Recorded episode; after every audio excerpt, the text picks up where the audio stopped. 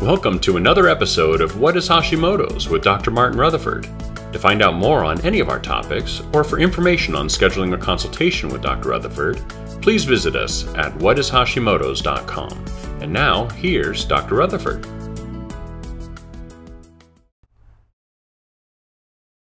So the question is, uh, are IBS and Hashimoto's related? The answer is yes. Um, so irritable bowel syndrome, that is when you have intermittent constipation and diarrhea. Um, you can have where it is more IBS-C, which is IBS more leaning towards constipation or IBS dash uh, uh, D, which is meaning it's more leaning towards diarrhea, but usually some combination of both. And and the way look and the way that happens is the way that happens is it will seem obvious when I say this, but the way that happens is is your gut breaks down. And what that means is is that somewhere along the line you start losing your ability to digest your food properly. And, and then that creates a bad scenario in your small intestines because you're not digesting your proteins, or you're not digesting your fats, or you're not digesting your starches. So you start getting all this undigested food in your intestines, which isn't real happy about that. And then just a bunch of things can start happening. The food can sit there, it can ferment if you don't have enough hydrochloric acid in your stomach because you're not digesting your proteins and you, so you can't have enough hydrochloric acid, you're not sterilizing your food properly. You're not, you're, so, so you may be getting H. pylori or you may be getting infections in there and so on and so forth. So what does that have to do with Hashimoto's? So the number one cause of, and, and, and that mechanism is much more even complex and involved in that, but that's the basic start of how you end up getting irritable bowel syndrome. So the number one cause of that is chronic stress. And the reason that chronic stress causes that is because this goes back to survival mode and this goes back to um, uh, fight flight responses. When you go into full bore fight flight, somebody's just about to like come after you and is getting ready to like, you know, do a number on you.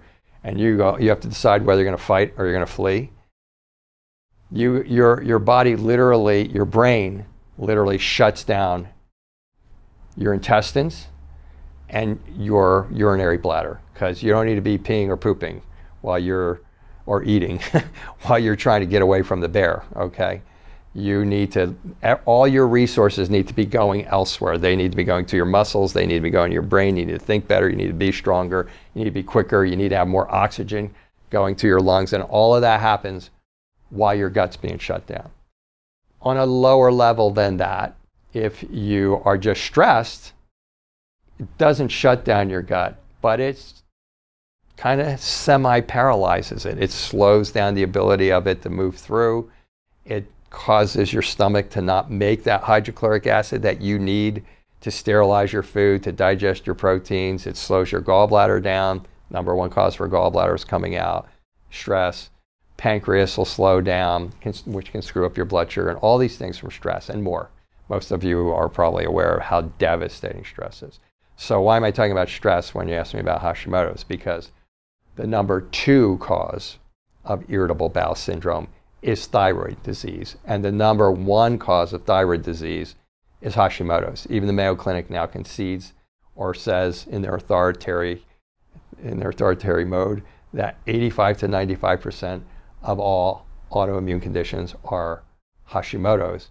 And Hashimoto's is known as auto, Hashimoto's hypo, autoimmune hypothyroiditis. Okay, hypothyroid is the key.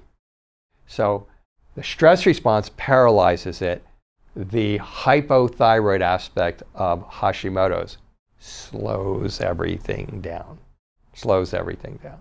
So it slows down the ability of your parietal cells to make to make uh, uh, hydrochloric acid. It slows down your gallbladder because it slows everything down.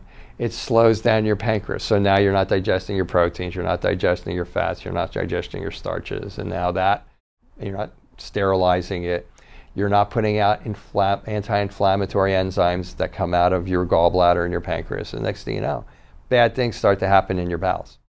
And, and then this entire biochemistry starts to fulminate. Maybe you end up s- small bacterial overgrowth, maybe you don't. Maybe you end up with infections in there because, because you're not paraly- paralyzing, because you're not sterilizing your food. And, and if you're not sterilizing your food, uh, you know, this is, this is a way you can get fungal infections and yeast infections and H. pylori and even SIBO and those types of things. And then depending on which of those things are present and are active in your particular situation is going to depend on I, I got constipation or I'm getting or I'm or I'm getting uh, or I'm getting uh, diarrhea or both or both. I get constipation, then I get then I get you know then I get all bound up, and then I go, but then I got diarrhea for four days, and so on and so forth. So it just all depends on the chemistry that's that's occurring based on that particular um, uh, flow of how your of how your particular intestines is slowing down and which of those particular elements are involved in in your specific case. So. So yeah, yeah, um, it, it, it, bowel problems are, are like if you have if you have hypothyroidism or you have Hashimoto's, you're going to have bowel problems, and, and it just depends on on all the other things that we just talked about. Thank you for joining us for another episode of What is Hashimoto's. To find out more on any of our topics, or for information on scheduling a consultation with Dr. Rutherford, please visit us at whatishashimoto's.com.